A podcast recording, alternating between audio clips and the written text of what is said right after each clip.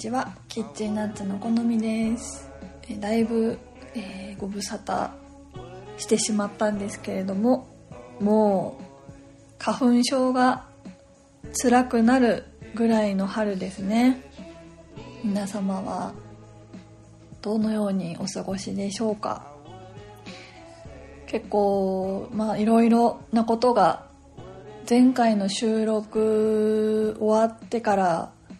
えー少し経ちますけれどもまあ本当にいろんなことが起きていますね。で、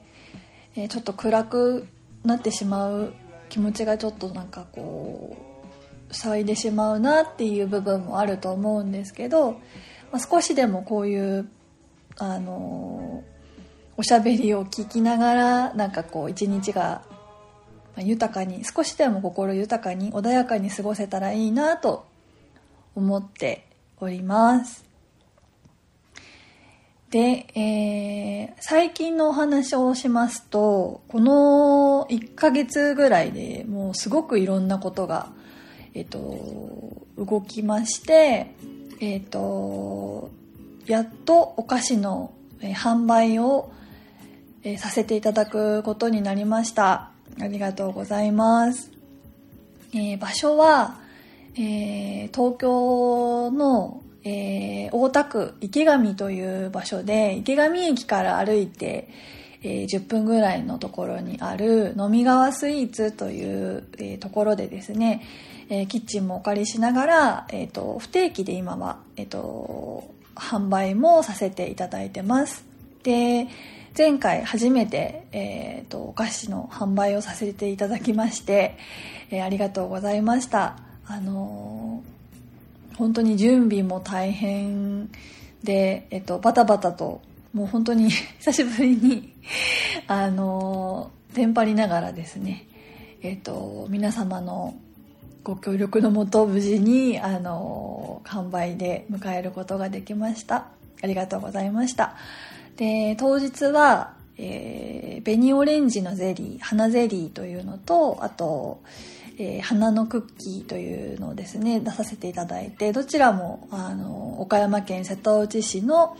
えー農家さんのエディブルフラワーという食用のお花をあの乗っけて、えーお出ししました。え特にあのゼリーはですねあの2個3個まとめて買っていただく方もいらっしゃって、まあ、少しずつ暖かくなってきてるので皆さんやっぱりそういう冷たいスイーツをあの求めていらっしゃるのかなって思いながらあの当日は私もレジに立たせていただいてあのお一人お一人とあの、まあ、ちょっとだけですけどあの会話を交わしながらどんな人が買っていかれるのかを見ることができてもう本当にあの貴重なありがたい経験をさせていただきました。で次回は、えー3月の26日の土曜日にまたあの販売をさせていただきます。でまたオレンジのゼリーとかあのあとはババロアですね。前回ちょっとお出しできなかったのでそちらとあともうちょっとお楽しみメニューがもし作れたらいいなと準備をしております。で追加であと本当にこれは数量限定なんですけれどもあの花のクッキーもあの出させていただく予定です。で今回はあのいつもお願いしてる岡山県瀬戸内市の峰岡ファームさんというあの農家さんからあの摘みたてのエディブルフラワーをですね本当にこの3月26日の販売のためにあの届けていただいてフレッシュな状態のエディブルフラワーをあのゼリーとかババロアの上にもちょっとこう添えたいなって思っていますしまたあのフレッシュな状態のエディブルフラワーを焼き菓子にのせるとどんな風になるのかなっていうのも皆さんにあの楽しんでいただけたらなと思っているのであのよろしくお願いします。またえっ、とまたこれは告知というかお知らせをあの準備が整い次第させていただくんですが、えーあんなところとあのちょっとコラボレーションみたいなのもあの現在企画中なのでちょっと楽しみにお待ちいただけたらなと思っております。あのありがたいことにあのギフトであのお花のクッキーのご注文もいただいたりしてあの今日も仕込みに行ってきましてあの大切に作らせていただいてまた喜んでいただけたら幸せだなって思いますのであの楽しみにお待ちください。でですねえっ、ー、と前回のあの放送を聞いていただいていろいろコメントもいただいてありがとうございました。でえっとまあいろいろそういう感想をお聞きしたりいろんな、えっと、話をしていく中であのまあ毎月毎月、えー、満月のタイミングっていうのがあると思うんですけどあの結構私は、まあ、個人的にちょっと東洋医学とかに興味がある東洋の文化に興味があるっていうのもあるかもしれないんですけど結構その満月が近くなったりすると体調に影響しやすいなっていうのは個人的に結構自分はそこそういうのに影響されやすいなっていうふうに思っていてその何ですかね天気とか低気圧とかでもやっぱり体調ちょっとあの不調になりがちなんですけどあの満月も割とそれに似たような症状が出るのであの、まあ、どんなことなのかなっていうのをなんか皆さんにちょっとそういうこういう話もあるよみたいなのをあのシェアできたらいいなと思って今日はそんなお話をしようと思っています。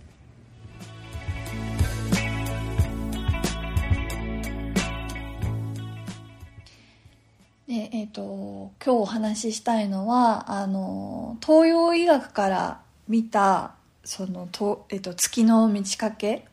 に合わせて、まあ、人体がどういうふうに変化するかっていうことについてなんですけれどもあの東洋医学でよくこう皆さんが勉強されたり参考にしてるものがあの2000年前に書かれた中国、まあ、最古最も古いと言われている医学書の「皇帝大経」っていう本があるそうなんですけどもうそこにはすでに人体も月に影響されるっていうふうに書かれているそうで、まあ、本当にその自然と人っていうのはあの相似関係っていうんですかねもう似た関係であるっていうふうに2つのつながりをあの見出してきたっていうふうに言われてます。で例えばえっ、とまあ、患者さんの治療法についてはあの天と地にそれその巡り方に法則があるので、まあ、太陽とか月とか星に合わせるべきだっていうことも書かれていて特にその太陽についてはこれはちょっと皆さんお聞きになったことあるかもしれないんですけどあの1年を太陽の位置で分ける二十四節気っていうのがあるんですけどそれに従った体づくりとかあとはもう本当にあの東洋医学でいうとあの針の鍼灸の針治療のですね針の刺し方とかも影響しているっていうふうに言われています。でじゃあ太陽は二十四節気でそういうのがあってで同じように月でも同じような法則があって、まあ、人間の体って60%から70%はもう水分でできてるっていうふうに言われてるんですけどやっぱりその潮の満ち引きと同じように月の引力の影響を受けているっていうふうにあの言われているそうです。でまあ、月はじゃあどういう状態があるかっていうのを見てた時にまずその新月から満月に変わっていく時っていうのはどういうふうにあのすればいいのかなっていうのがあの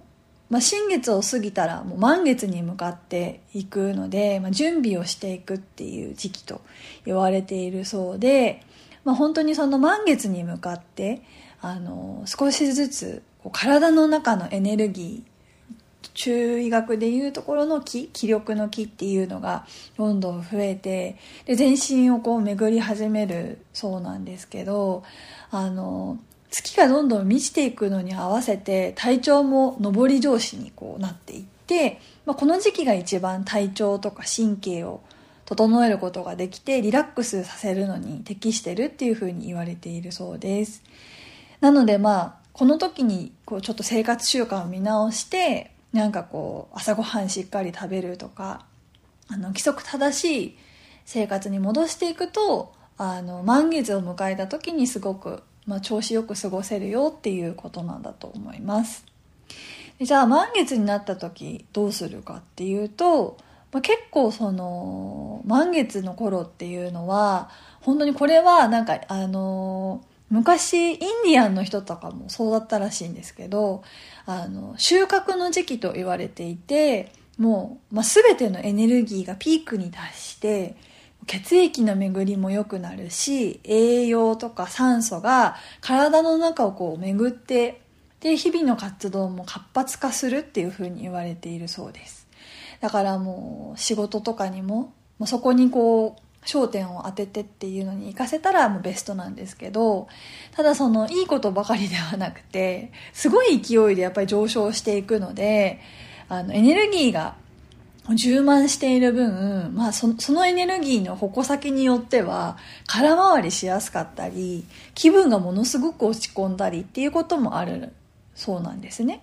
だからそのじゃあ気分が落ち込んだり空回りしちゃったって言ってもうズドーンと落ちた時にそれ紛らわそうとして甘いもの食べたり脂っこいもの食べたりちょっとお酒たくさん飲んじゃったりっていう風にするとあの溜め込む力も強いので、まあ、本当にむくみやすくなったり太りやすくなったりする時期でもあるっていう風に言われてるそうです。なんかこうお菓子をえ作っている私が言うのもなんですけどこの時期は食べ過ぎには注意ということですね。で、まあ、例えば、えっと、あんまり普段は運動しないっていう人も、まあ、この時はちょっとウォーキングしたりとかなんか気分転換でいつもと違うなんかこう心の充実させられるようななんかねえっと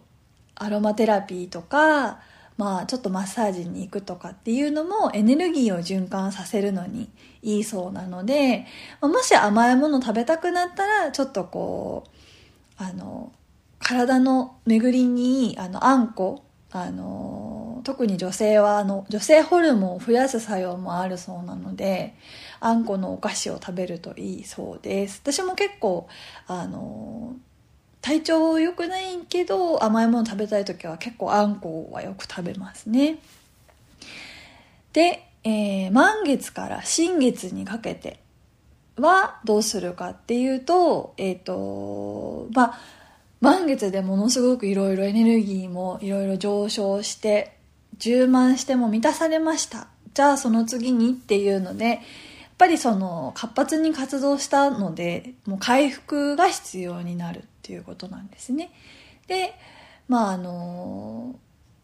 エネルギーを、まあ、その上昇させるのにまあ本当にそのものすごいエネルギーを満月の時に使っているのでその分を回復させるっていうのが循環っていうことになるのでなので、えーと、もうこの時期はできるだけ休息しながらじゃあ次どうふうに満月の時に合わせて何していったらいいのかなって計画を立てる時期にいいと言われてるそうなんですね。でまあ本当にこの時期っていうのは特にもう体体力的にも、まあ、気力的にもエネルギーが不足してる状態なので本当に無理が効かなくなってるっていうことなので栄養をとったりもうたくさん睡眠とったりっていうことが必要になるみたいなんですね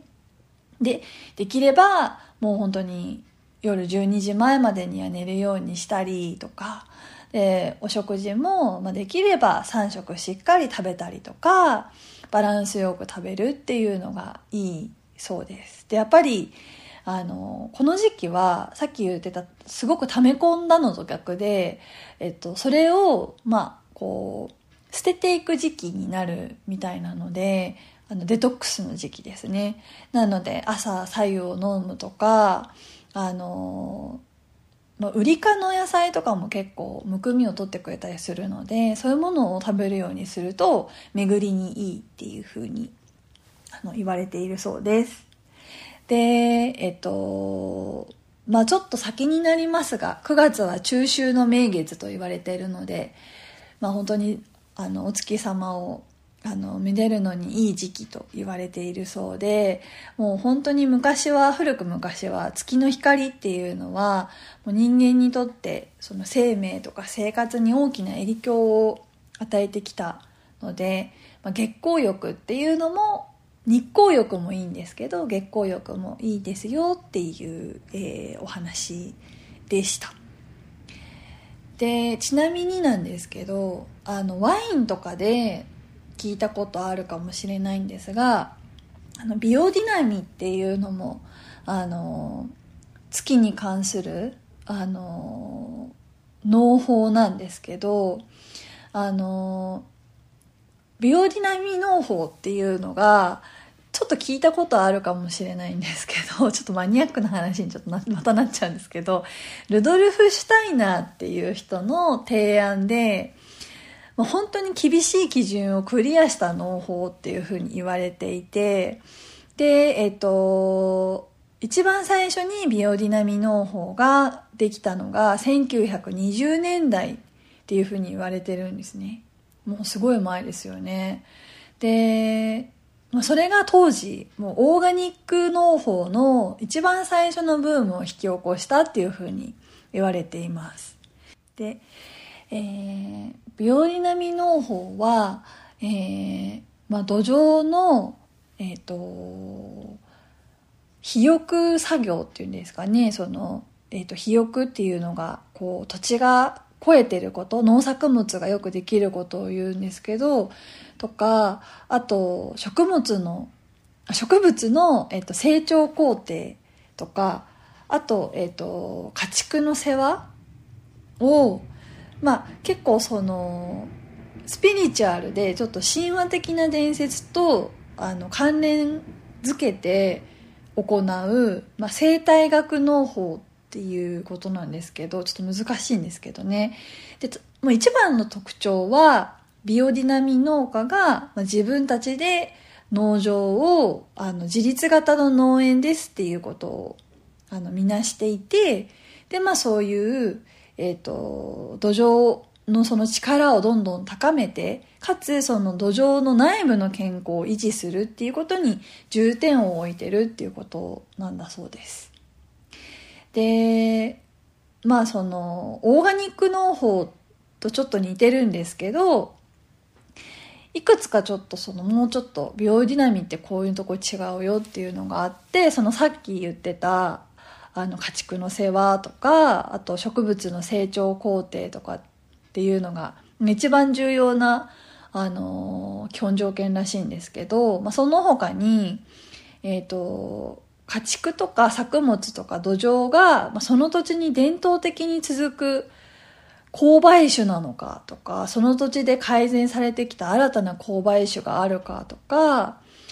あとこれも、あの、先生術の種まきカレンダーっていうのがあるんですよ。で、それに従って植樹されて、で、堆肥がまかれてる農園かっていうのと、あと、ま、生産力アップに貢献すると言われてる、まその土壌の費用作業っていうのが、えっ、と、自然の生命力の、えっと、治癒力を高める作用を果たしている農園なのかっていうのが、あの、あるそうです、条件として。で、えっと、ビオディナミ農法っていうのは一番多いのがドイツが一番認定農園数が多くて、2016年で、えっと、世界で64カ国の国で、えっと、まあ、ビオディナミ農法で作物を育てられてるそうです。で、私がこれ知ったのは、えっ、と、前に、あの、お取り寄せでワインを、ナチュールワインを、あの、頼んだことがあって、すごくなんかこう、いい、なんていうんですか、美容ワインというか、あの、それオーガニック農法で育てられたワインがあるお店があって、で気になってたので頼んだんですけどそのお店があのビオディナミ農法を、まあ、おすすめしてるお店であのお取り寄せした時の箱の中にそのさっきちょっと説明したカレンダーがあの入ってたんですよね。その先生術とあと月の満ち欠けに合わせてえっとこの時にこのワインこのワインはこの時に飲むといいですみたいなのとかなんかすごくあの面白いなって思ってであの何ですかね先生術も 全然話違うんですけど先生術もなんかすごくなんか面白いなってこう関心があってなんか昔ってやっぱりその政治のこととか国の政治のこととか大事な取り決めをする時ってやっぱりそのトップの人ってすごく一人で決断して孤独だったりするのでその信頼できるあの占い師さんに先生術とかで判断してもらってでそこからいろいろ決めてたっていうのも昔ちょっとこうあの読んだことがあったのでなんかこう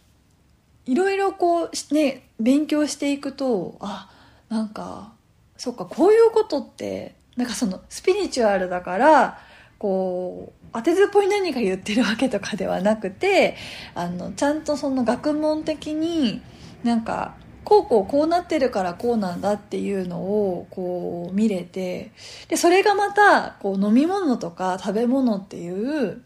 ものすごく有機的なものにそういう哲学が絡まってるっていうのはあものすごく面白いしなんか奥が深いしそれがまたなんかこう変わっていく様子を楽しむこともできるなって思ったのでちょっとこの間も、えっと、北海道であの作られてるワインをあの飲んだんですけどすごいそれもビオディナミ農法が1個あってもうすごく個性的でで国産のワインって本当に数年前まであの何て言うんですかねこう私結構重重めなワインが好きなので渋くてみたいな。なのであんまりなんか国産のワインって飲んでなかったんですけどなんかこの間たまたまその国産のワイン特に北海道産のワイン飲ませていただいたらあのすごくなんて言うんですか美味しくてあのこうレイヤーがすごく重なってる感じの奥深さがあってあ面白いなっていう個性をすごく感じられたのであのワイン好きな方はあのぜひえっ、ー、と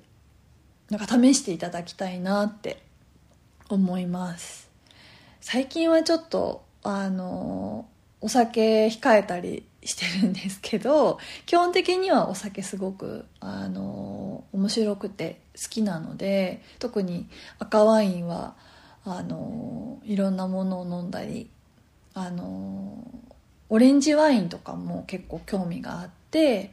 えっと、飲んだりしてましたね。はい、でそれに合う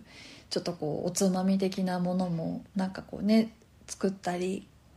まあ、いつかちょっとねそういう前もちょっとあの放送でお話ししたと思うんですけどなんかこう自分がいいなって思うお酒とそれに合うなって思うあのおつまみとかちょっとこうおばんざい的なものをなんかね仲間たちとなんかこうシェアできたらすごく幸せな時間なんじゃないかなと思ったりするんですけど、まあ、なかなかちょっとやっぱご時世的にストップかかってるっていう部分もあるので、まあ、もうちょっとゆっくり時間をかけてあの、まあ、夢を叶えていけたらいいなっていうふうには、えー、思っています。